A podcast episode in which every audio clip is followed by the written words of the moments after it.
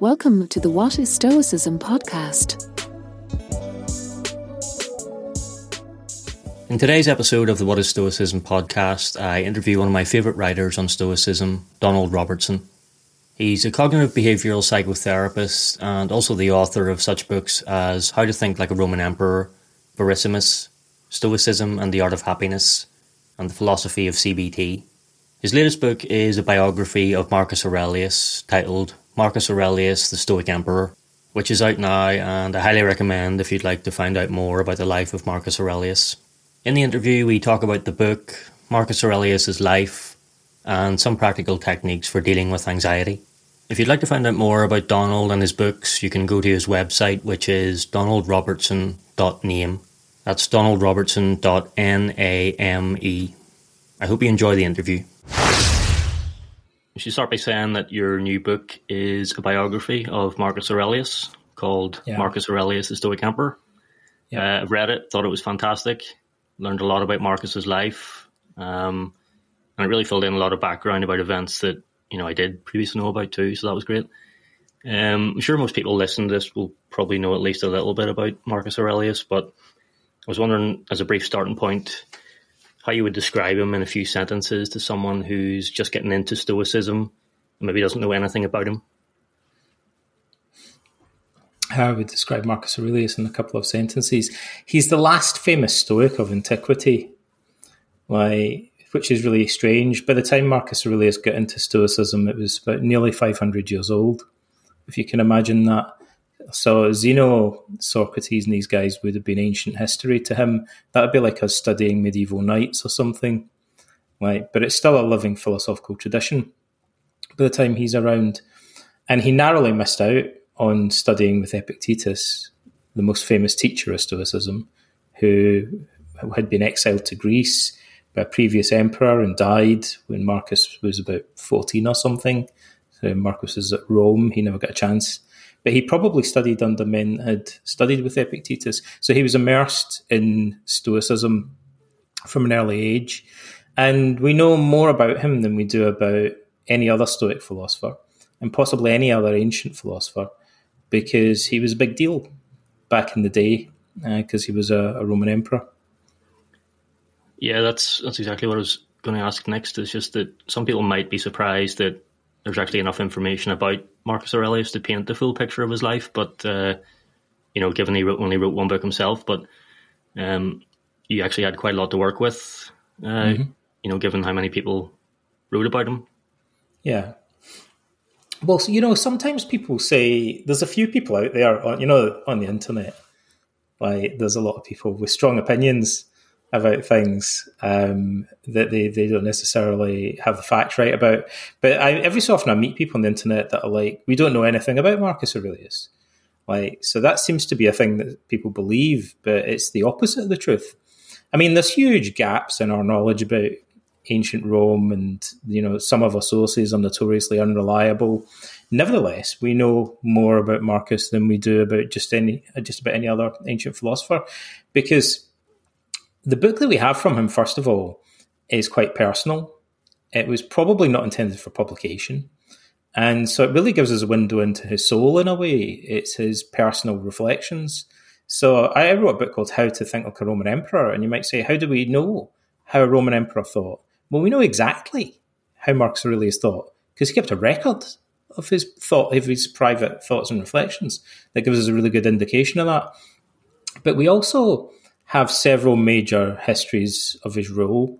Um, Herodian's history, we have Cassius Dio's Historia Romana, the Historia Augusta. He's mentioned in a bunch of other ancient texts, and at least in passing. Um, we have records of his legal rescripts, his legislative activity. We have a cache of private letters that he wrote to his rhetoric tutor that was discovered in the 19th century. Um, and so, and also in our ancient sources, we have uh, letters and speeches attributed to him. We have numismatic evidence from coins. We have uh, uh, sculptures. We we have more images of Marcus than we do of many other. I mean, we don't know, for example, what Epictetus looked like. Um, we barely know what Seneca looked like, but we have sculptures of Marcus Aurelius as a, a, a child, as a, in the prime of his life, and as a, a an aged uh, veteran. Um, we can kind of like see how he evolved over time.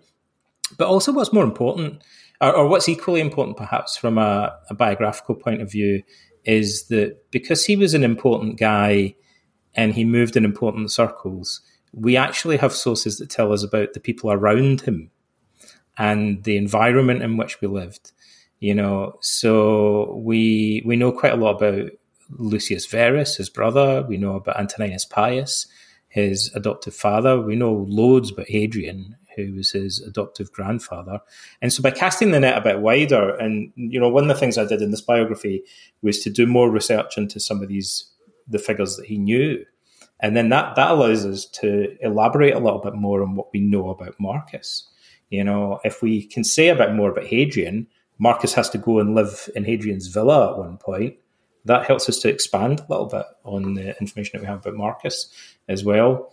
Um, so we have information about the philosophy, we have information about the politics of the period, the literature, the military campaigns, and by kind of trying to weave all of that stuff together, we can paint a reasonable picture of Marcus's life. Yeah, just from what you say about uh, you know the extra detail about Antoninus and things, I thought that was really really good. Um, a couple of questions about that later on because he gets maybe not as much credit as he possibly should in in general because he seems to yeah. be quite a virtuous person himself.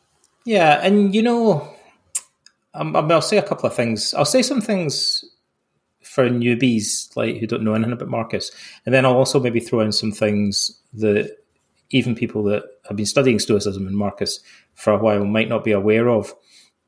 So one of them is we've no evidence that Antoninus Pius was a Stoic, um, but equally he definitely wouldn't have been ignorant of Stoicism, and he almost certainly had advisors who were Stoics. So it's possible, it's likely that Antoninus had studied some Stoicism, even if he wasn't as committed to it as Marcus Aurelius was. So the idea that Marcus is kind of like the first Stoic emperor isn't is not entirely true. Like Antoninus was probably influenced by Stoicism and had Stoic advisors. There were other emperors that had studied Stoicism as well. Even Augustus, the founder of the empire, had Stoic tutors. And the other thing I'd mention, we we think we don't understand very clearly what a Roman emperor is today when we look back on it. Um, the in Latin there isn't really a word that corresponds perfectly to our word emperor. We think of an emperor as kind of like a king who rules over multiple nations, basically, and that's not really exactly what the Roman emperor is. It's a little bit more nuanced, a little bit more complex than that. So the role of the Roman emperor is composed of multiple titles and uh, powers, basically. And some of them can be shared between multiple people. Some of them are more symbolic, some of them are more important at a practical level. Um, Marcus was granted most of those titles and powers 13 years before he got the title Augustus. So he ruled, in a sense, alongside Antoninus Pius for about 13 years after actually his first child was born, um, he was given these powers and titles. So he was married to an empress. Um, his stepmother or, had, or adoptive mother had died by that time. So uh, his wife, Faustina, was granted the title Augusta, which is a bit like empress. So the, the daughter of the emperor could also be given the title. Um, and so Mar- Marcus is married to a, a, sort of empress. He's given the title Imperator, which is uh, commander in chief of the military. He's Caesar. He's given what's called the tribunician power, which means that he can veto uh, motions in the Senate. That's the main kind of political power that the, the emperor wields. The only thing he doesn't really have is the title Augustus, which is given to him, but that, that's to a large extent more of a symbolic title. Um, and so then when Marcus becomes emperor, the first thing he does is insist that his adopted brother, Lucius Verus, is made co emperor with him. But really, in a sense, Marcus had, up until that point, been virtually co emperor alongside Antoninus. One reason that's important is to some extent, if we're cautious, we can squeeze out more information by looking at what we know of Antoninus Pius's reign, particularly towards the end, and viewing it as reflecting to some extent on Marcus Aurelius's values as well. His kind of political agenda overlaps with Antoninus's, and it's essentially the same. And there was a big contrast there between the end of Hadrian's reign and the end of Antoninus's reign, wasn't there? Because Hadrian sort of lost the plot a bit towards the end.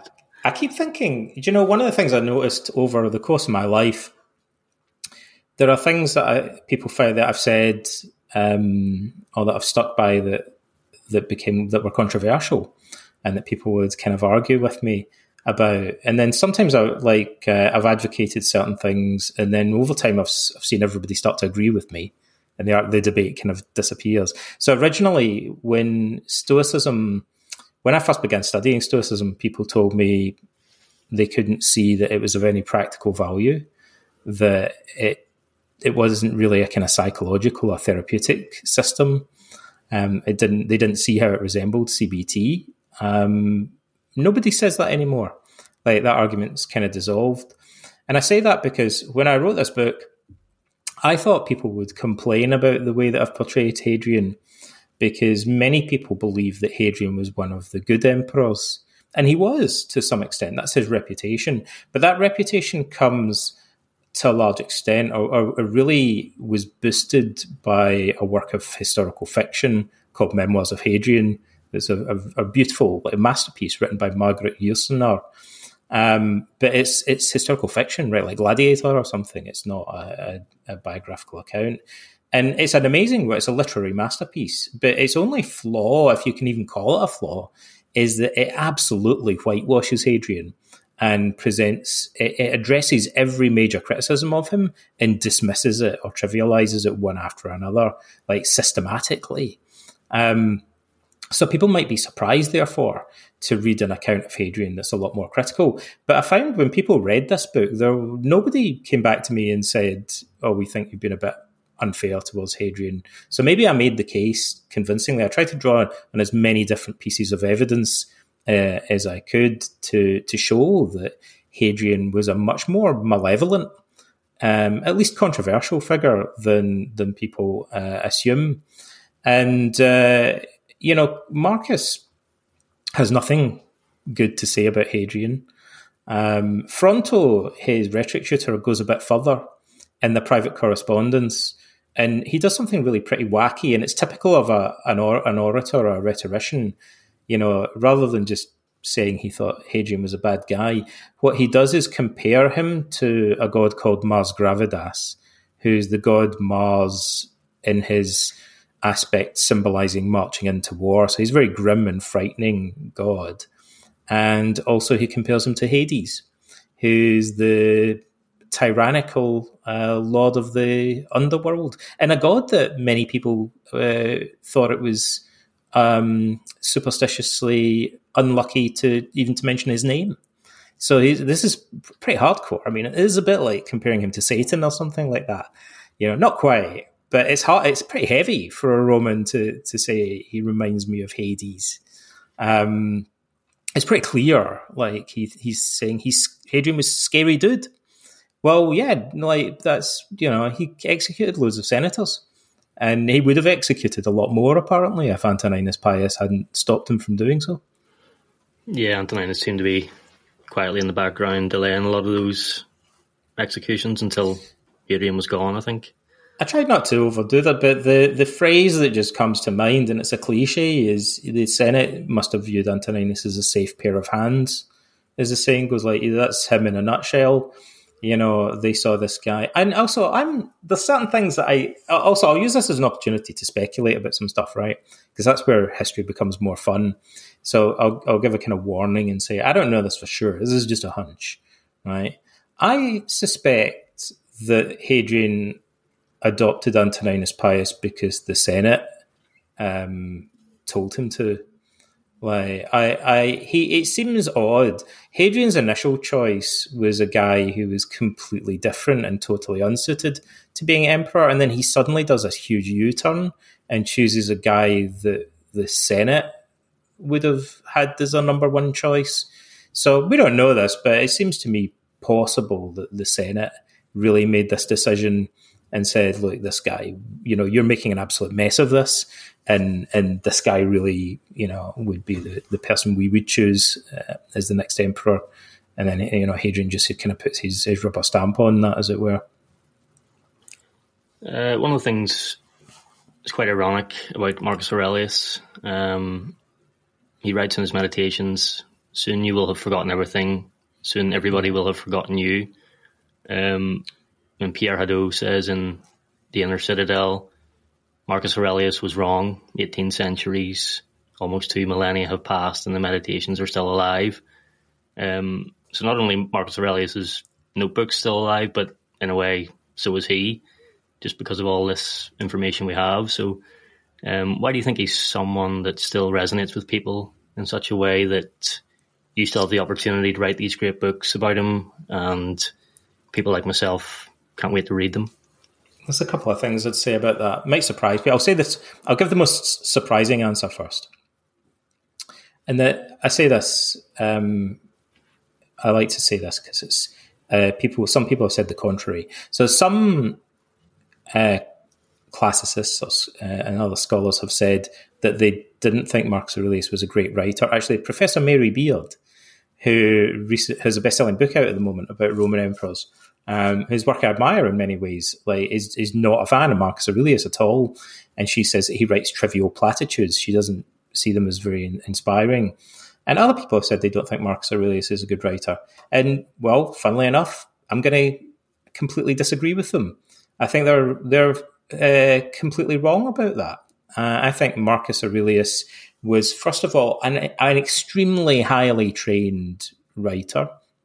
He studied uh, rhetoric formally, systematically for decades under the leading scholars in Greek and Latin of his lifetime.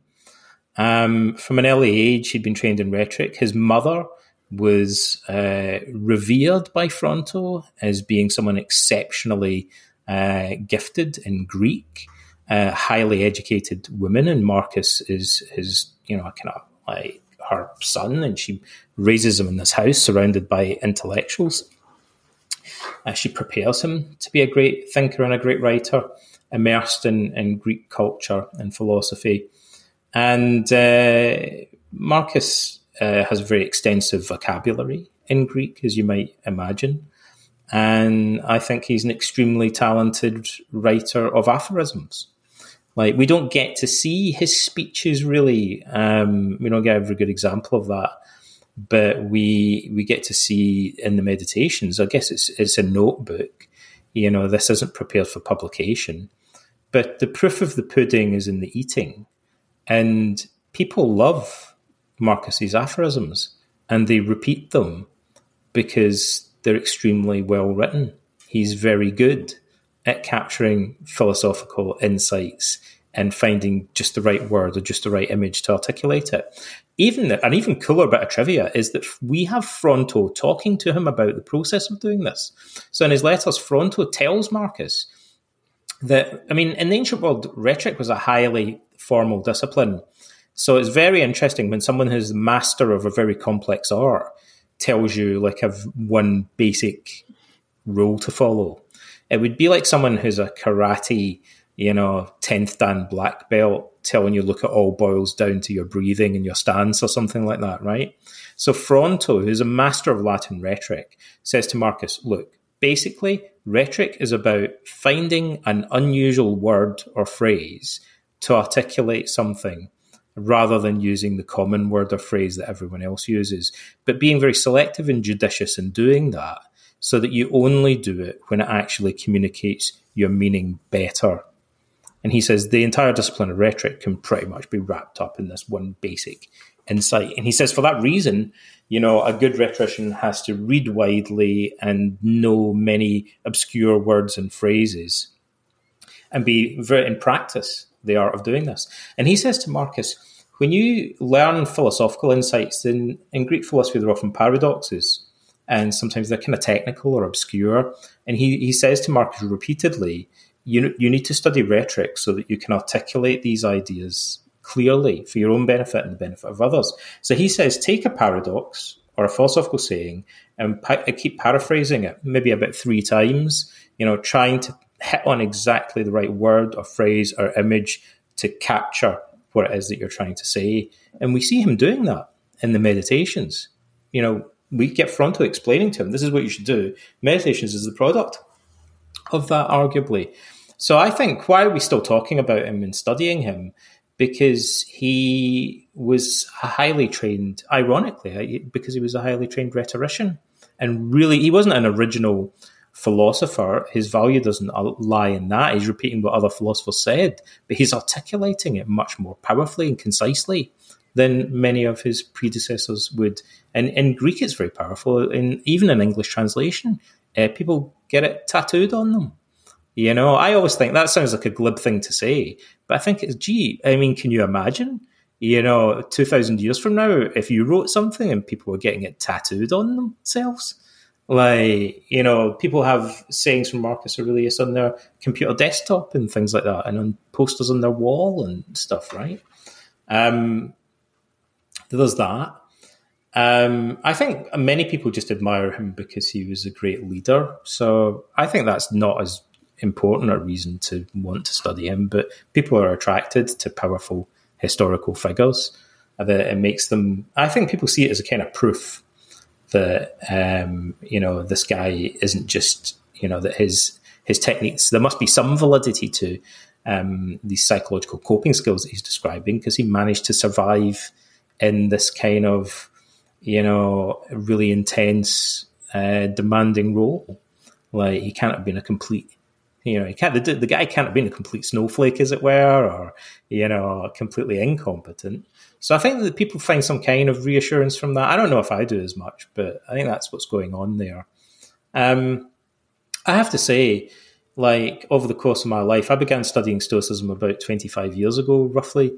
And since then, shortly after that, a movie came out called Gladiator, that where Richard Harris played Marcus Aurelius in the first act. And I know a lot of people saw that movie and they went out and started reading up on Marcus Aurelius and read the Meditations. People that had never read any history books or philosophy or self help books before. Um, so I think part of what happened was just there was a kind of cultural moment um, because of that movie, and that inspired uh, a lot of people to become interested and talk about Marcus Aurelius. So those are some of the reasons um, that I think he's important. And I guess you could say there's a general resurgence of interest in Stoicism, and Marcus is the most accessible ancient Stoic writer and the one about whom we know the most. Yeah, I think that makes sense. Probably most people nowadays are reading the meditations first and then wanting to go on and find Generally, out more about who wrote yeah. them. Yeah. Um, you touched on it a little bit there, but um, you give a great account in the book of Marcus's upbringing and you know how it was unusually costly and advanced, yeah. basically in terms of the private tuition he received, and you know he also happened to have some amazing role models like his mother and Antoninus, and you know they sound like Stoics in all but name, as you said before too. Um, and he became interested in philosophy around the age of twelve. But do you think he would have gone on to be the character he was, the Stoic emperor? In other words, without the influences of both his tutors and his role models, or was it down to one more than the other that he adopted philosophy as a way of life? I don't think he would have. Um, we can't say for sure, but I, I really I can't imagine that he would have become the man that he was if it wasn't for those those people that surrounded him. Um, and I guess one piece of evidence for that is the private letters that we have also give the meditations gives a kind of window into his soul, but so do his private letters. It's extraordinary that we have a collection of private letters from a guy as Caesar and then subsequently as emperor. Um, we can see exactly how he talks to his friends in, in private. And uh, some people think those letters are trivial because they don't give many historical details you know, he's often talking about quite mundane things like, you know, where he's been on holiday and like Fronto's gout and stuff like that. You know, it, it seems kind of mundane, and that disappoints many people. But there are some valuable bit, bits tucked in there. Um, but he's not. He's clearly. Um, I think you can see that he's somebody. Fronto refers to him at one point as being someone that he assumes has apatheia.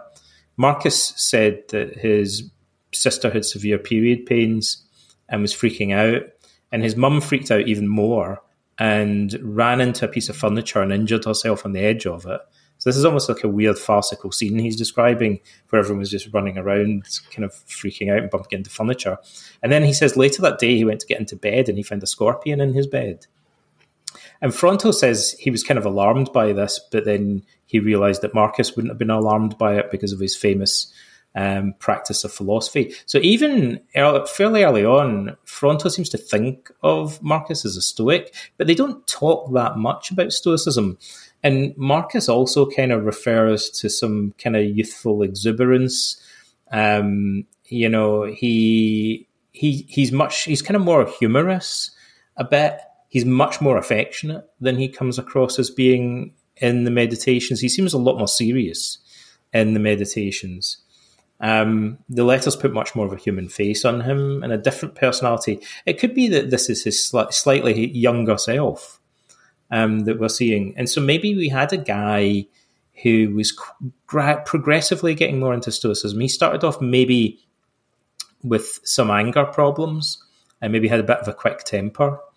Um, he talks about getting quite anxious and quite depressed at certain points in his correspondence. And you know, I think he he used Stoicism to transform himself. I don't. I think possibly he looked at Antoninus and thought, "I really want to be like him, but I'm not naturally like him. So I need some kind of method to help me become the sort of leader that I aspire to be." And yeah, he he molded his own personality through studying Stoicism. But I don't. It would have been tricky to do that just by reading some books. He did it with um, you know one to one mentoring and coaching from guys that he really admired, like Junius Rusticus. Yeah, and uh, he's sort of touched on before too. He um, specifically studied Stoicism, whereas we don't know that for sure about previous emperors, and it seemed that when he became emperor, uh, some people were uneasy about a philosopher becoming yeah. emperor. Um, why was that? Because, um, I mean, we're told by, I think it's in Historia Augusta, that they thought he seemed like a bit of a killjoy, basically, that he seemed kind of, he might be kind of austere. I think the military um, thought philosophers are effeminate and that they're weak and that it's a kind of cliched thing in a way. Some of this stuff might sound strangely familiar, but there were people in Rome that said we need somebody who's brutal and strong. This is quite a traditional Roman, you know, uh, conflict in society. Like we need someone like Julius Caesar that's going to knock a few heads together. Like basically a tough guy leader, you know, um, to restore order and maintain discipline in the army. And this philosopher is too much thinks things too much. You know, he's he's soft. Like he's an intellectual. Like how could he possibly um, govern Rome effectively? Was what I suspect uh, some of his critics. In fact, we we have some evidence that uh, some of his critics said things like that. but he proved them wrong, um, arguably. I, I again, you know, the it seems to me that the evidence that we have suggests that over the course of the f- first Marcomannic War, the Roman legions started to really admire Marcus Aurelius. They uh, that was my cat knocking something over.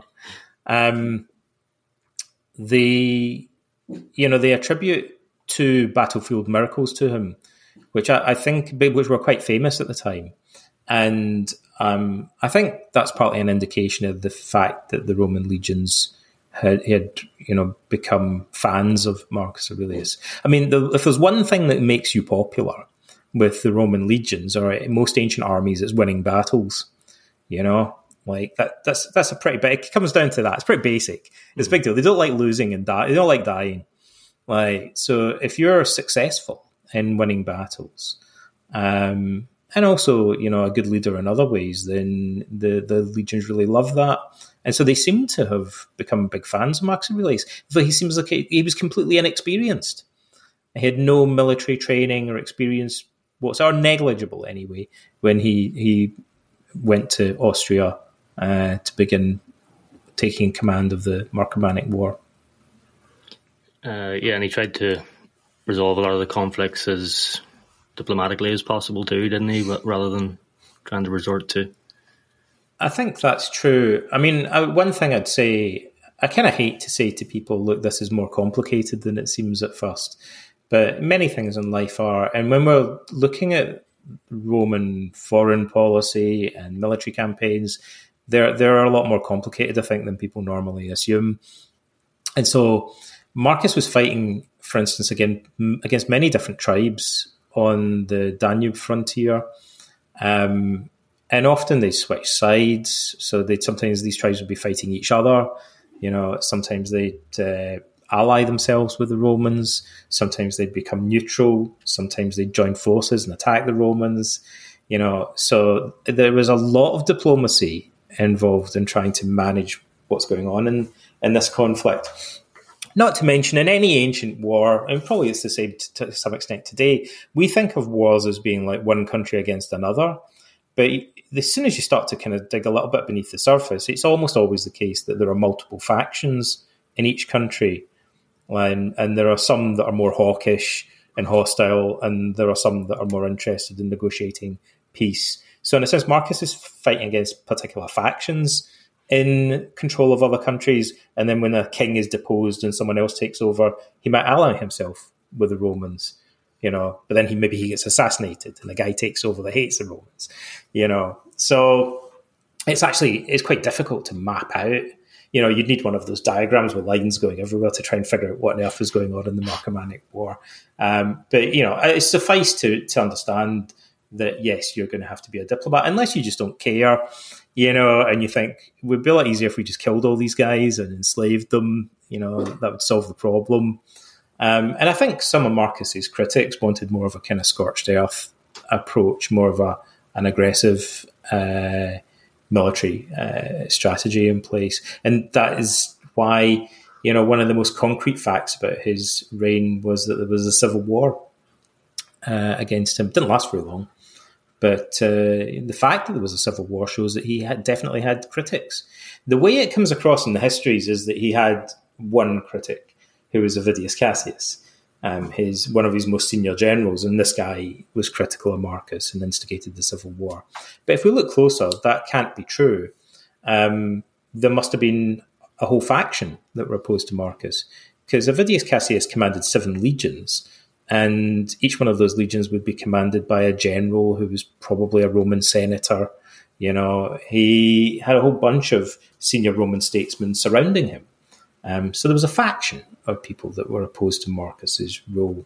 Although the, the civil war only lasted about three months, but it shows, you know, like we're not just imagining this. There, there were people that wanted, and, and they maybe, you know, that faction could have won in an alternative version of history, you know, they might have uh, destroyed Marcus's uh, uh, destroyed Marcus's armies and uh, overthrown him or assassinated him. Um, so not everybody agreed with what he was doing. So you had the wars and rebellions and natural disasters, plagues, deaths of people around him, his own poor health. Um, related to all that, I quite like Cassius Dio's opinion of him when he says uh, he did not meet with the good fortune he deserved, for he was not strong in body and was involved in a multitude of troubles throughout practically his entire reign. But for my part, I admire him all the more for this very reason that amid unusual and extraordinary difficulties, he both survived himself and preserved the empire. Um, so, is this what makes him so impressive as an emperor? He didn't have it all easy at all, um, and yet, from what we know, he still managed to be a good person, essentially. He kept it all together and he set a good example to his fellow Romans. Uh, I think that was You know, those things are, are more important perhaps than they might seem at first.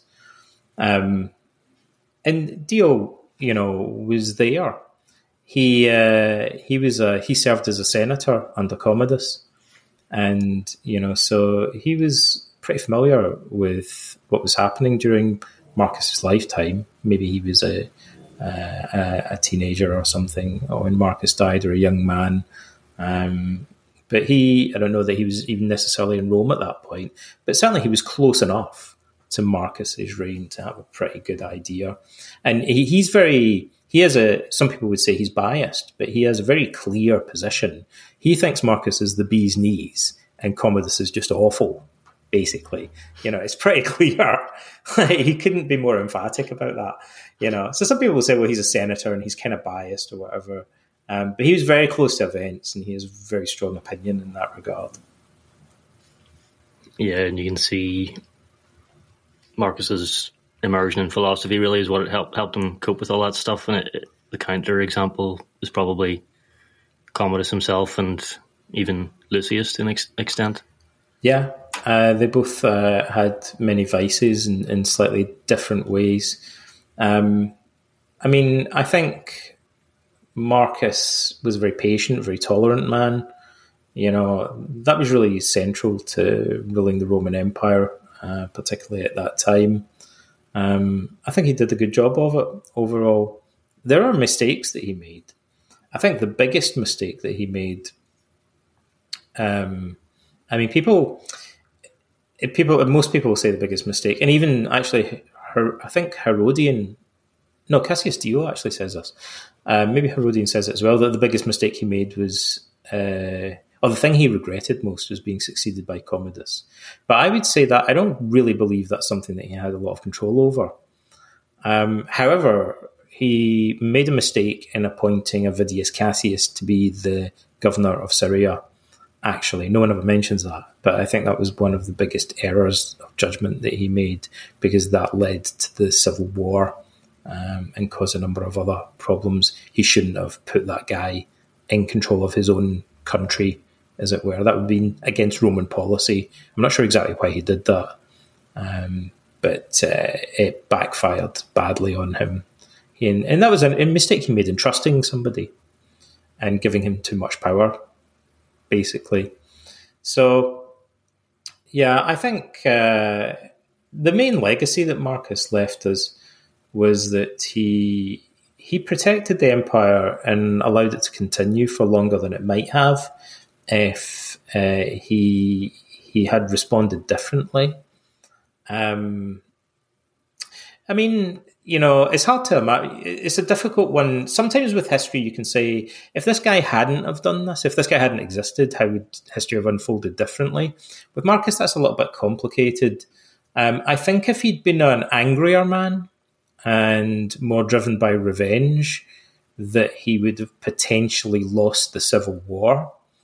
Ar- arguably, um, it may be that an advantage in that regard was that a number of the Germanic and Sarmatian tribes were immediately willing to fight uh, as Roman auxiliaries uh, against Avidius Cassius. Now, that's really weird, by the way, if you think about it. Let's just dwell on that for a moment. Marcus has been fighting these guys for years, and then the Civil War breaks out, and he says, Listen, I kind of need you to go all the way uh, to Syria to fight against this usurper. And they agree. Like they, you know, they send thousands of troops to fight alongside the Romans. The guys that he's been fighting. You know, that shows how complicated and the role of diplomacy. So, that, you know, what it speaks to is maybe even these people that fought against Marcus didn't see him as a bad guy, as it were. You know, um, they didn't just see him as their enemy. And also, maybe they were much more afraid of Avidius Cassius than they were of Marcus Aurelius. So, if he'd been a more brutal emperor, you know, and just you know burned down villages and executed lots of people and stuff like that. It may have been that he wouldn't have had that support, um, which was possibly crucial in uh, preventing the civil war or winning the, the civil war. Yeah, it's kind of cool that for every event you detail we learn something about Marcus's character, you know, and his response to it. So, you know, for example, he, he always seemed to delay the acceptance of titles and accolades after wars. He held public auctions of treasures to raise funds. He pardoned a lot of people who rebelled against him, argued for the rights of women, children, slaves. Mm-hmm. Um, it seems like the more desperate things got, the more rational his responses were. But um, are there any instances where you might say he had an irrational response, or you know, just lost the plot a bit? There's a couple of things that are kind of notorious in the, the histories. There's a bit where he, it, we're told, I believe it's in the Historia Augusta, or it might be in Cassius Dio, that he contemplated wiping out the Sarmatians. So some people hold that against Marcus. They say he considered committing genocide um, against the Sarmatians. Now, when we're evaluating historical sources, a lot of the information that we get is unreliable, particularly in later histories. Um, and one of the you know one of the benchmarks we have is well, there's what we're told, you know, is gossip or speculation, and then there's stuff that we know actually happened. So Marcus didn't exterminate that tribe. So I don't know how we know, or how the author of the Historia Augusta knows that Marcus contemplated doing that. Um, maybe it was just a rumor. Uh, maybe it was something that he'd said in a speech, um, but he didn't do it. So you know, we won't know for sure. We can never know really sure for sure what was going on there. It's held up sometimes as a criticism today of Marcus, um, but I think the key thing is that he never actually uh, did that. What he did instead was resettle enemy troops within territories that were controlled by Rome, which is traditionally a way of disarming them. I mean, you can get them to hand over all their weapons, you know, beat their swords into plowshares, as it were, and then come and, and you know, give them farmland and stuff. Um, in northern Italy was where he, he tended to put them. Um, and then you have more control of them. You can prevent them just kind of organizing and uh, you know, fighting you again, or you recruit them into the army and send them really far away. You know, so he kind of did that. To he took a load of Sarmatians and sent them to Britain. Actually, we're told there's a movie with Clive. Is it Clive Owen in it called King Arthur, which is based on this like one line in the Historia Augusta that says Marcus Aurelius got it was about 6,000 Sarmatian horsemen, kind of almost like precursors of modern European knights, and sent them to Britain. Um, I mean, that's wild. You know, there's many things in histories we think, what? You know, back up. What was that like? You know, that would be like, you might as well send them to Mars. Like, you sent these guys all the way to, to like Britain, what, to like defend Hadrian's Wall or somewhere like that? Like, what was that all about? What was it like when they arrived? So, that movie interprets them as the kind of forerunners of the Knights of the Round Table. Um, so it's kind of an interesting pseudo historical or fantasy sort of take on uh, this cryptic remark in it's the histories. Surprising that there isn't more movies about Marcus Aurelius. Would you say? I know he's yeah in a couple. That, you know, well, part of you know the fall of the Roman Empire and uh, right. Gladiator and that, but there's, there's a movie really called Acts of Vengeance also with Antonio Banderas. That's kind of a pretty mediocre action movie that's based around the meditations of Marcus Aurelius. Uh, for what it's worth, it's kind of interesting. Um, it's not a great movie, but it's got quotes from the meditations in it. We might get another one because Gladiator Two comes out um, in I think in October this year, and who knows? I mean, people didn't like Napoleon, um, but so you know everyone's kind of waiting to see is Gladiator Two going to be a good movie or a bad movie from Ridley Scott? Now, people might not be aware of this, but at the end of Gladiator, there's a there's a young boy who's called Lucius, who's a fictional character, and he's meant to be the grandson of Marcus Aurelius. And the main protagonist in Gladiator Two is the, that young boy um, when he's grown up in adulthood. So the main protagonist in Gladiator 2 is the fictional grandson of Marcus Aurelius. So for that reason, I'm kind of hopeful that there might be at least some references to Marcus Aurelius in that movie. You'd think. Um, you know, maybe even some, if we're lucky, we'd get some kind of passing reference to the philosophy, but we have to wait and see. There was a movie about Seneca that came out not long ago that everyone except me hated. I really liked it. Um, it's called Seneca and the Creation of Earthquakes, and it stars John Malkovich, who I think is almost perfectly cast as Seneca. Like he he looks quite a lot like the the bust that we have of Seneca. Actually, the real one. There's a fake one and a real, a misattributed one and a real one. Seneca was a kind of jowly, bald, um, pursed-lipped, beady-eyed, typical Roman senator. It turns out we know it's him because his name is carved on it. Like, um, we, you know, we're pretty sure it's it's the real Seneca. Uh, yeah, I like that movie, but nobody, hardly anybody else watched it. I haven't seen it, but I, have been meaning to watch it. But I, I did see the, the reviews weren't uh, favourable. I thought it was good. People didn't like it because they love Seneca. Hmm. Uh, there's two Senecas, though. You know, there's the way Seneca portrays himself, and there's the way that the historians portray him, and they don't really line up. Unlike Marcus Aurelius, who is portrayed in the Roman histories in a way that's fairly consistent with, you know, the the stuff that he says in the Meditations. You know, the, our, all our sources for Marcus Aurelius, we uh, we don't really have this problem with Marcus Aurelius of a kind of you know this such a conflict. You know, all all our sources more or less converge on this image of a guy who is very serious about being a Stoic philosopher and you know generally pretty highly admired by everybody except the faction of warhawks um, among the the Roman elite. But Seneca is we have some you know quite conflicting uh, accounts of.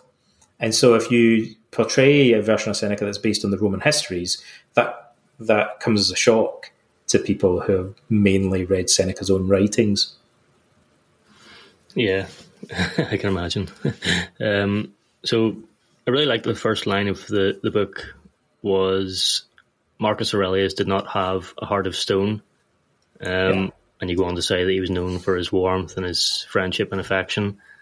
It, it sort of dispels the common misconception, you know, that Stoics seek, seek to be cold and unemotional. And, you know, there are many examples of that in his meditations too. But do, do you have any favourite examples from his life that show that side of his character?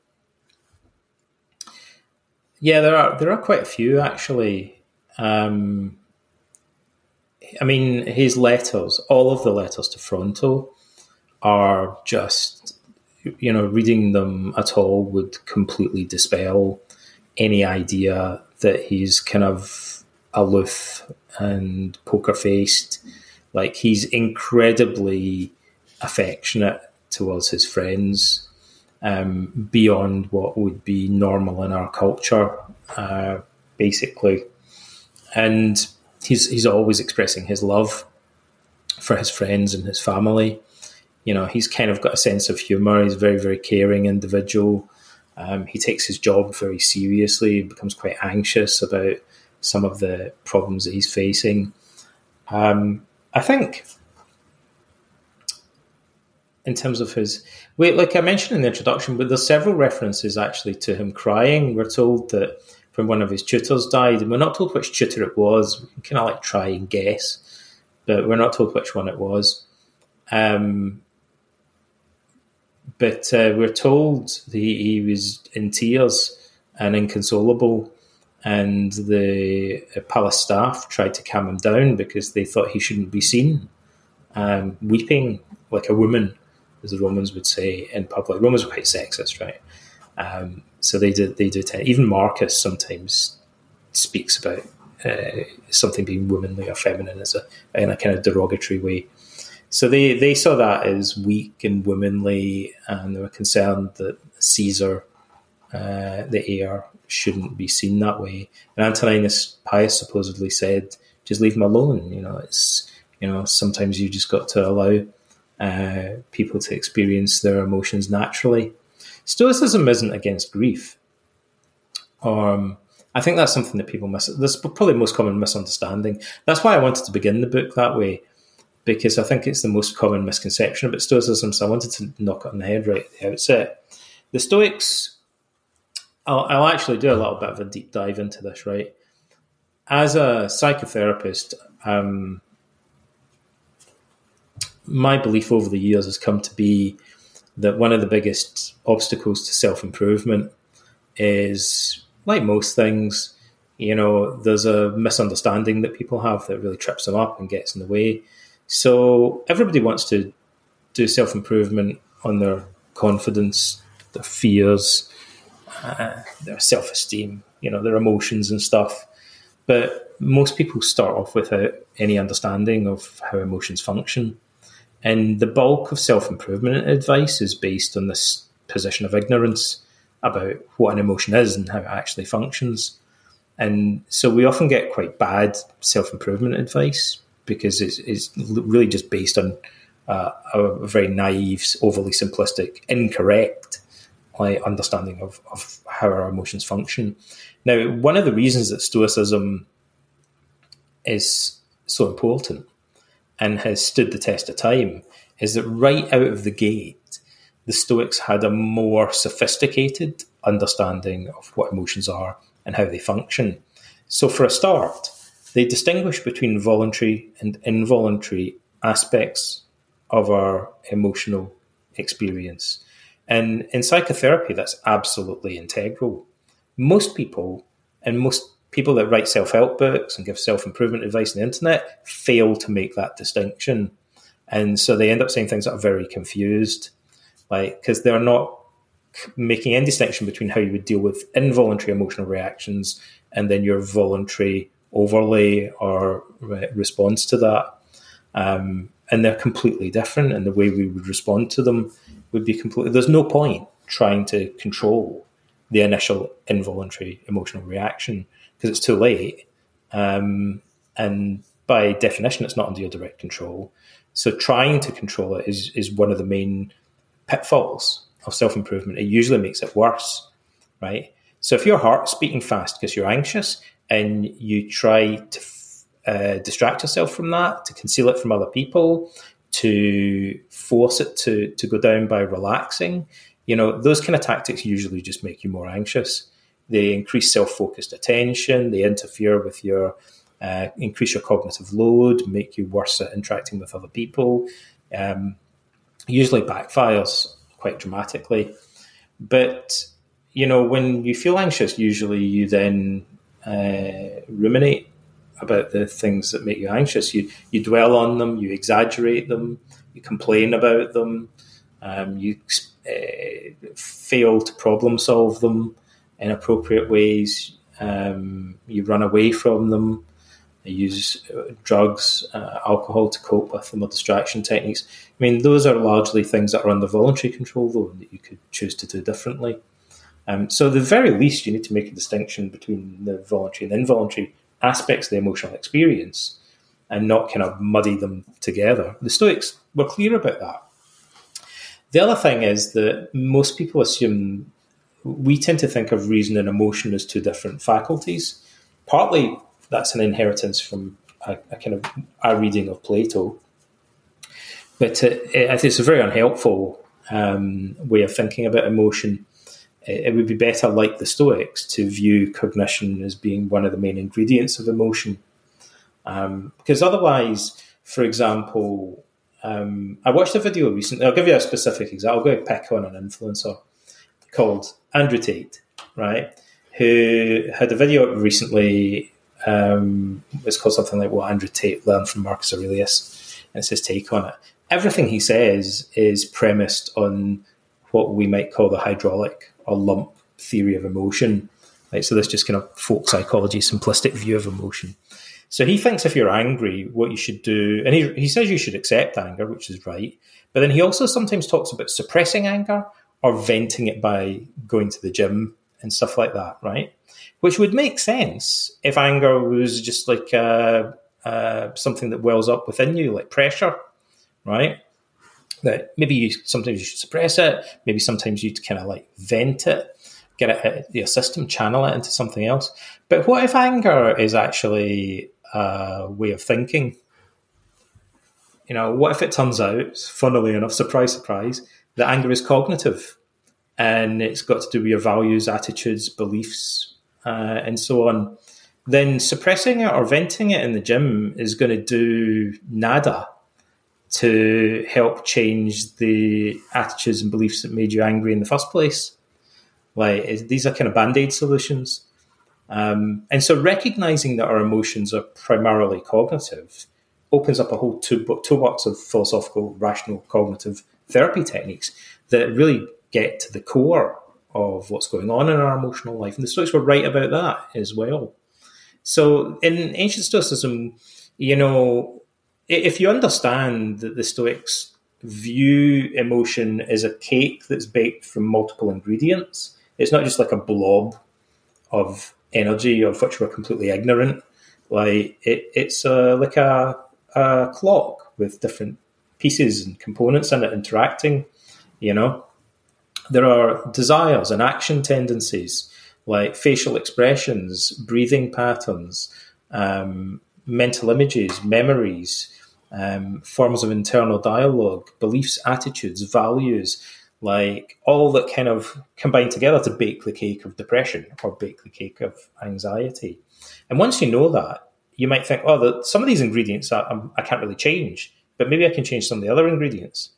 Like, and it gives you a lot more control over your emotions if you begin with a more accurate and nuanced, sophisticated understanding of, of what anger is, what anxiety is, what depression is. And the Stoics have that. Um, and so that's why, you know, it, suppressing and uh, concealing emotions and, and, all that kind of stuff is really just predicated on, on uh, a way of understanding emotions that they didn't, that wouldn't have made any sense to them to begin with. So, like, it's wrong for us to kind of impose that on them and interpret Stoicism in that way. Um, you know, when we understand Stoicism, you know, they, they have a more rounded, more balanced way of interacting with emotion.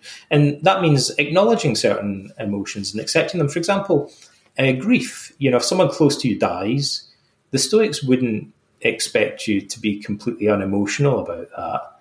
Um, they think even an animal feels loss. Like, you know, it would be natural to experience grief. But they would think for grief to turn into clinical depression, for you to ruminate about it, for it to go on maybe for years afterwards, would be unnecessary and unnatural. And it's probably got to do with the way that you're processing your grief and choosing to respond to it. And so that's what you should take responsibility for and change. Um, I think the Stoics are in favour of natural emotional processing, um, which is something that we place a lot of emphasis on in modern psychotherapy. And so, those in terms of those involuntary reactions that people would have, um, is dealing with those still rooted in the sort of beliefs and attitudes that you can uh, examine. Uh, you know, as a, f- a first step to to sort of calming those, because I know maybe some people might say that they have an involuntary act, reaction. They can maybe examine the, the judgment they've made rash, yeah. rationally. Um, well, we can give specific examples. You know, emotions have typical, stereotypical beliefs. Like we know this from research and cognitive therapy, and the Stoics knew this. The Stoics write about this. It's, I mean, it's mind-boggling how far ahead of their time they were. Actually, they understood the cognitive structure of different emotions. For instance, the Stoics knew that fear is the is linked to belief that something in the future uh, is going to happen that's really bad. So today we would say informally that fear or anxiety consists in the belief that something bad is going to happen and I won't be able to cope. Or more formally, like in research literature, I would say the anxiety is based on uh, an inflated appraisal of the probability and severity of a threat and an underestimate of your coping ability. That's in tech, kind of psychological jargon, how we'd articulate what's going on, right? And, and you could be wrong about all of those cognitive factors. I might be wrong about how likely it is that I'm going to get uh, sacked from my job or something like that, or die, you know, imminently or I might exaggerate how bad it would be if I lost my job or I broke up with my girlfriend or something like that. Or I might underestimate my ability to deal with it and survive um, and cope with a setback like that. So, but if you think of fear as just a kind of blob of energy and you don't understand that it's based on a bunch of beliefs like that, then you've got no right out of the gate. You wouldn't it wouldn't even occur to you to begin questioning the beliefs and assumptions that are, are making you frightened, and like we we do in cognitive therapy. Yeah, and so you know you might have a bad involuntary reaction that persists some physical symptoms for you know longer than than you even takes to come to terms with you know the rational conclusion that you've drawn. Um, so that sounds a bit confusing, maybe, but you know, is there any way you can limit the physical impact in that way? Yeah, I mean, like the most of the problems caused by our emotions, like like anxiety, are, are due to the way that we respond to them. I mean, the best way. Well, uh, one reason there are several reasons for this, right? First of all, the things that we do in response to anxiety cause lots of problems, like in their own right, and they usually amplify the problem and, and the initial problem and make it far worse, right? So you might say, okay, but the the initial involuntary feeling of anxiety is still painful. It's still a problem in its own right, even if it's less so than people tend to assume. Um, you know, the problem isn't the problem; it's your, you know, like it's your way of dealing with the problem that's causing uh, causing you most of the suffering.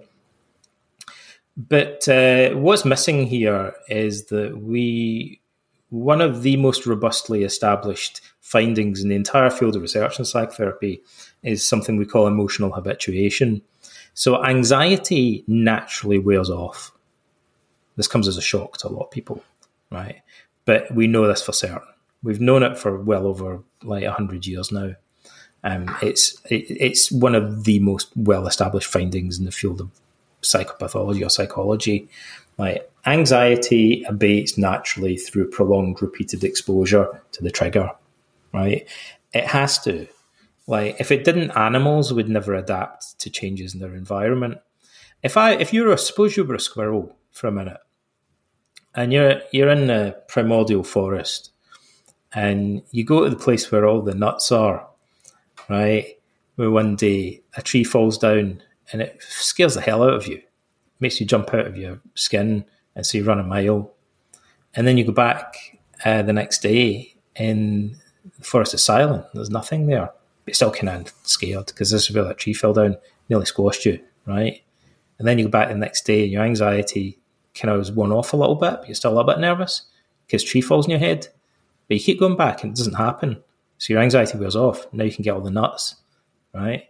So where there's an absence of threat, like anxiety should wear off. Like if the, there's no actual harm. If it didn't, you know, animals wouldn't adapt to uh, a lack of threat in their environment, right? We, it wouldn't make sense. Like it has to wear off. Um, and we know that it does, and we know from clinical trials it does very reliably under the right conditions. So the big puzzle is how come sometimes it doesn't? Like, and the answer to that is because generally uh, we, we're doing stuff that stops it from wearing off. Like usually, where what happens is that people are doing things that maintains their anxiety and prevents it from just wearing off naturally. So the, that's why I would say the initial feeling of anxiety isn't as big of a problem as people assume, because left to its own devices, under the right conditions, it would abate or wear off naturally over time.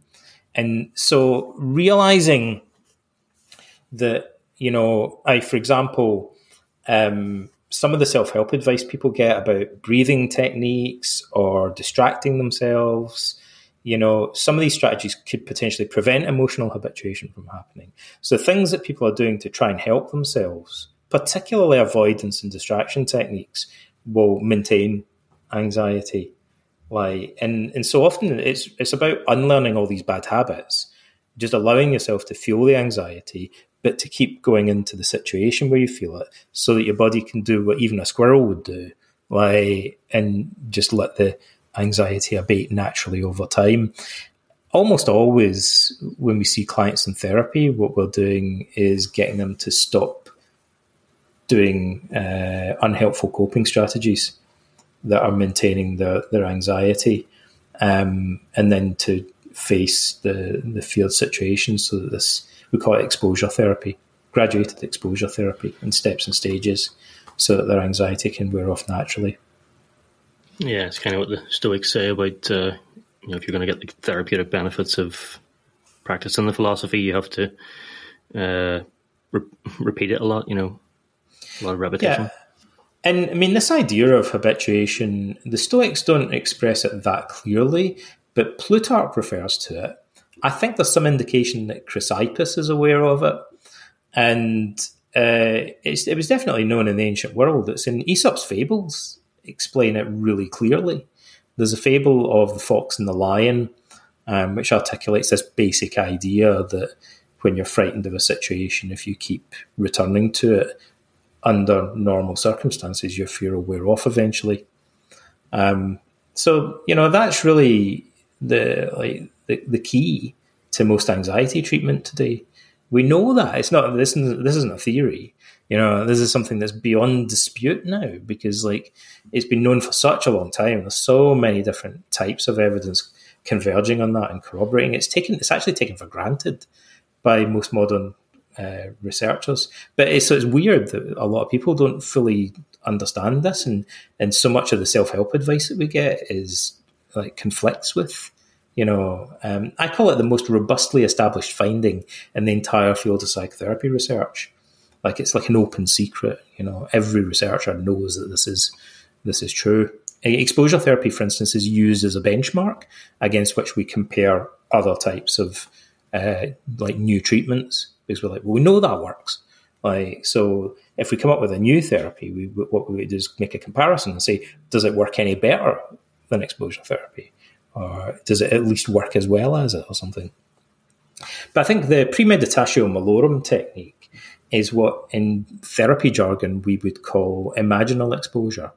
So if you're a squirrel, you could go to where the tree fell down, but as a human being, you could also visualize going to where the tree fell down, or you could watch a video about it, like, or you know, you could even do VR that replicates the experience. I mean, anything that evokes the anxiety would potentially also allow the anxiety to wear off or habituate. So those are things that we can also do in therapy. But the 2,000, 2,300 years ago, the Stoics are using something that really resembles imaginal exposure. They tell themselves to repeatedly visualize their own death exile, poverty, sickness, um, so that they're no longer worried by these things. Yeah, it really is amazing how far ahead of their time they were, as you Way said. ahead. Well, I'll give you a good indication of that. You know, some of the psychotherapists that people admired, like Sigmund Freud and Carl Jung and guys like that, had no idea of some of the things that the Stoics knew that are now supported by research and psychotherapy.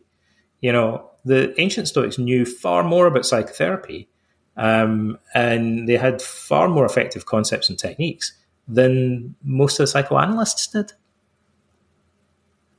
Yeah. yeah, that's How really, weird is that? yeah. In the 20th century, we took a massive step backwards in a sense. Mm-hmm. That's probably why they're continuing to come into prominence as people rediscover them over the ages. That's one of the reasons that Stoicism actually went through a, a, a resurgence. I mean, I, I, can speak to this a bit because, and I always say that I, I feel like somebody who says, "Oh, I was into this band before they were cool." Like, you know, I, I was I began studying Stoicism before it became popular, just barely, right? It was about twenty five years ago, and no one was interested in it. Like when I was a postgraduate student, I was I began reading the Stoics and stuff. No one cared there weren't popular books on Stoicism uh, really at that time, and uh, you know it it was because um, people began to realize that Stoicism re- resembled cognitive behavioral therapy in part that that allowed them to say maybe the advice that Marcus Aurelius and Seneca and Epictetus are giving actually works, and it, it gave it a kind of validation because um, prior to that, psychoanalytic therapists would have poured scorn on it. You know, they would have said Freud would have. I mean, now, bear with me because whenever you explain what Freud actually believed, people think you're joking, right? I'm not. I'm deadly serious. I spent years studying Freud. I have a master's degree in psychoanalytic theory, right? I trained in, in psychodynamic counseling. Um, practiced it for a while. Freud thought all anxiety was caused by repressed castration anxiety, right? And, you know, that's crazy, right? But Freud was crazy, right? He, like, he literally um, believed that you're in denial or you're unconsciously, you've repressed uh, this fear that you have of being castrated by your father. And that in order to overcome your fear of flying or whatever, you have to um, really process these feelings of the Oedipus complex and the feelings, sexual feelings that you supposedly have towards your own mother and father, according to Freud. Well, Freud had a, basically a zero percent success rate in treating mental health problems like that. Um, and yet CBT has like a 90% success rate in treating simple phobias, right? Because, and funnily enough, the, so the Freudians thought they used to say if you use um, rational techniques or behavioral techniques to deal with your anxiety, you'll get this problem that they call symptom substitution. So you'll get another problem that will pop up uh, that you know. So you, okay, you overcome your phobia, but you're going to start compulsively masturbating or something uh, if you you know if you use CBT was what they claimed because that was what their theory told them. Um, and it, it turned out to be completely false. You know, I, we do follow up studies on people that have had psychotherapy, and they don't uh, start developing the kind of symptom substitution problems that Freud. I mean, this this is a bit of a deep dive into the history of psychotherapy. But the point is that even when I started training, like in the 1990s, people still believed a lot of this stuff, right? And it, it put them off endorsing Stoicism. Like uh, even when I first was into Stoicism, if you said, "Hey, you know, why don't we do this premeditatio malorum thing?" People say would say, "No, you," but that doesn't deal with the psychosexual roots of your problem, right? And they genuinely thought that was a reason for not doing what Marcus Aurelius said, right? I mean, it, it's baffling now, right? Because it, it's crazy. Like, there's not a shred of evidence like to support most of what they were saying and they were crucially wrong like, about that. But cognitive behavioral therapy then showed that you can reliably deal with many problems uh, using philosophical or rational techniques, Socratic questioning and exposure therapy and stuff like that. And so it validated a lot of what, and we, we, take that for granted now. Like most of the things that really led to cultural change are things, you know, like everyone takes for granted. So it's, it's hard for us to even perceive them now. Like, but honestly, if you went back in a time machine, even like 40 years or something like that, and you started telling people about Stoicism, you, you'd get pushback from people that were into Freudian psychoanalysis or Jungian analysis and, or, you know, or its various spin offs telling you it was dangerous. And they've all gone. All these people have disappeared. Like, because they were they were wrong then and they're wrong now. It took decades for them to eventually admit it and for that kind of objection just to dissolve. So you don't, you never hear anyone saying that anymore, except possibly in certain other countries. You know, there's countries where psychoanalysis is still really big, like maybe in France and in Brazil and maybe some other countries. But in the UK and in America and in Canada, like effectively nobody believes that anymore. So the the path was clear for Stoicism. Yeah, and I would really recommend your book, uh, philosophy of CBT, um, just on some of the things you were talking about there, and also how to think like a Roman emperor, which sort of weaves in some of that that stuff uh, with Marcus Aurelius's life as well. Um, I don't want to take up too much more of your time. Um, just before we uh, finish up, I just wanted to ask if there was anything that you haven't been asked in you know previous interviews about the book that you were hoping to be asked about it, but uh, or if not, any bits of random trivia about Marcus's life that you couldn't fit into the book? Let me think. I don't know if I can think of a question that I haven't been asked. Um, there's a, some bits of trivia, I guess, that I haven't mentioned. Like when I was researching this book, and the other, I've written three books in a row about Marcus Aurelius. So spent. It's unusual that I've spent that much time writing about one subject. And as part of it, I went to Carnuntum. Oh, I think every, so. I, that's a bit of trivia, and I think everybody should go there in Austria. It's near Vienna. There's a huge archaeological park there. This is where Marcus, we know, wrote part of the Meditations.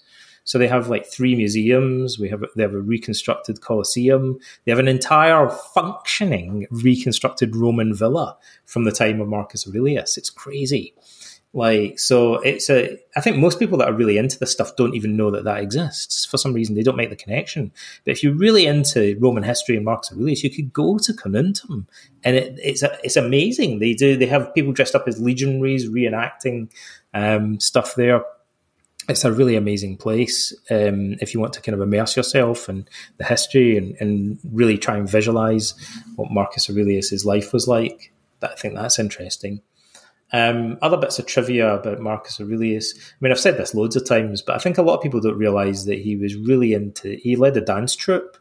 He was really into dance, and you you can find references to dance in the meditations, right? Um, that's one little bit of trivia. There's another, I guess. There's another curious thing, which is that he was really a family friend of, although Stoic philosophy and all Socratic philosophy is kind of opposed to sophistry. The, so there's this movement that began during the around about the, the reign of Nero called the Second Sophistic, and it was the Romans basically really embracing Greek culture and the Greek intellectuals that were called sophists that could command huge fees and were invited over to Rome to speak. And it was kind of like a resurgence of the sophists in the time of Socrates. Uh, Hadrian was like hugely into the, the second sophistic as well. Marcus was really quite into it because he was into rhetoric and oratory. So although we think of sophistry and philosophy as kind of being opposed and in conflict, Marcus really kind of blended them. He was interested in both. He warns himself against sophistry in the meditations but he was also friends with lots of sophists. You know, some of his best friends were sophists. And Herodes Atticus, who was hands down the most famous and influential sophist of the period, was Marcus's personal Greek rhetoric tutor. And also, he was a family friend. He lived for a time in the same villa as Marcus's mother, um, under the patronage of Marcus's maternal uh, great grandfather, if I remember rightly. So he had these weird family connections uh, to the sophist movement. Those are some things. The things that Marcus says about dance and music are actually some of the most psychologically insightful parts of the meditations. And maybe that's a good thing to leave your, your audience with. So there's practical value in it. Um, Marcus, first of all, makes what I would call a common sense psychological observation. He says that if you listen to a piece of music or you watch a dance, it's evocative. It can make you feel anxious or excited, or, you know, angry or well up with pride, right? You know, music and dance and stories are meant to evoke emotions. That's what they do. But as someone um, who led the dance troupe himself knew a lot about this, he says, but if you break it down into individual movements, uh, which I guess you rehearse if you're training to dance, uh, individual notes, it, it loses that evocative power. So it's curious that if you dismantle something that's very powerful and emotional and evocative, it, it, loses that power completely. And he says you can apply this to any problem that you face in life. Like if something's really frightening, if you break it down into small enough components and face one at a time, you know, it, it can take away. When we worry about stuff, we it, we are in a sense telling ourselves a horror story about our own future. But, you know, like that horror story loses its power if you just look at it one frame at a time, break it down like into smaller chunks. He was absolutely right about that. And we use a very similar technique in, in state of the art modern psychotherapy. It works really well in the treatment of anxiety disorders. He articulates it very clearly. Again, you know, uh, 2000, you know, nearly 2000 years ago. It's remarkable. Freud never says anything like that. Jung never says anything like that. You know, all these other like f- famous psychotherapists, guys like Jordan Peterson, Andrew Tate, like modern self-improvement gurus, like don't really like explain techniques or processes like that. Marcus is crystal clear about this stuff. Like, and th- this is actually what we would do in, uh, in many cases in, in modern psychotherapy. There's a type of third wave psychotherapy called acceptance and commitment therapy that specifically uses a technique that's very similar to that. Um, it's very it can be effective for different emotions, but particularly in the treatment of anxiety. Yeah, I think that's a perfect note to end on in the practical spirit of stoicism. Practical takeaway. Yeah, exactly. Uh, hopefully, it encourages people to check out your book, Marcus Aurelius, the Stoic Emperor, uh, and even dive deeper into Marcus's meditations too. So, thanks very much, Donald, for your time. I really appreciate you coming on. Well, it's been a pleasure. Thanks very much for inviting me. Thank you. Thanks for joining me for this episode of the What is Stoicism podcast. If you'd like to support the show, please consider taking a second to leave a rating and a review. It's a good way to let me know you're getting value from the content, and it helps more people discover the show. I appreciate your support. Thanks so much. Also, if you enjoyed this episode, I recommend checking out the Stoic Handbook podcast by John Brooks. It's one I've been a fan of myself for a while. It has great reviews. John publishes regular episodes that are always filled with practical wisdom, and it's available on all the usual podcast platforms. You can also find it on the web at stoichandbook.buzzsprout.com. Thanks again for listening.